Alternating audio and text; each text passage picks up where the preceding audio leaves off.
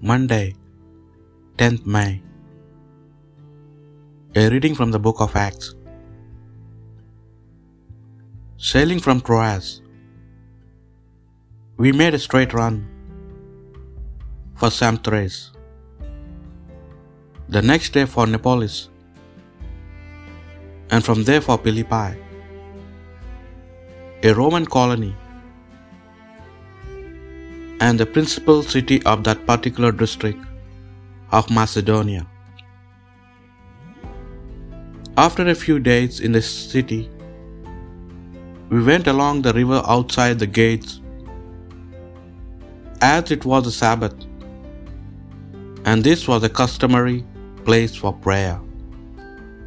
We sat down and preached to the women who had come to the meeting. One of these women was called Lydia, a devout woman from the town of Thyatira, who was in the purple dye trade. She listened to us,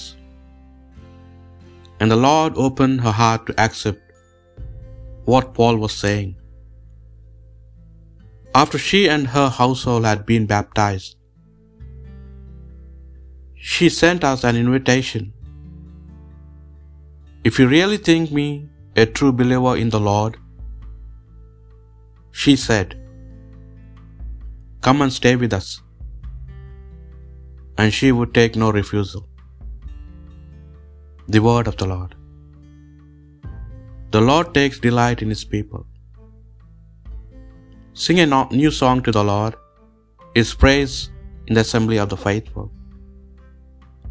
Let Israel rejoice in its Maker.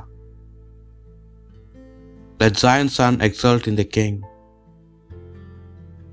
The Lord takes delight in his people. Let them praise his name and with dancing, and make music with timbrel and harp. For the Lord takes delight in his people. He crowns the poor with salvation. The Lord takes delight in his people. Let the faithful rejoice in their glory. Shout for joy and takes their rest.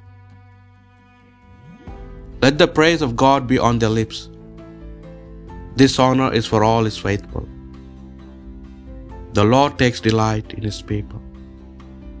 A reading from the Holy Gospel according to John. Jesus said to his disciples, When the advocate comes, whom I shall send to you from the Father, the Spirit of truth who issues from the Father, he will be my witness, and you too will be my witnesses, because you have been with me from the outset. I have told you all this, that your faith may not be shaken. They will expel you from the synagogues, and in need the hour is coming when anyone who kills you will think he is doing a holy duty for God. They will do these things because they have never known either the Father or myself. But I have told you all this, so that when the time for it comes, you may remember that I told you. The Gospel of the Lord.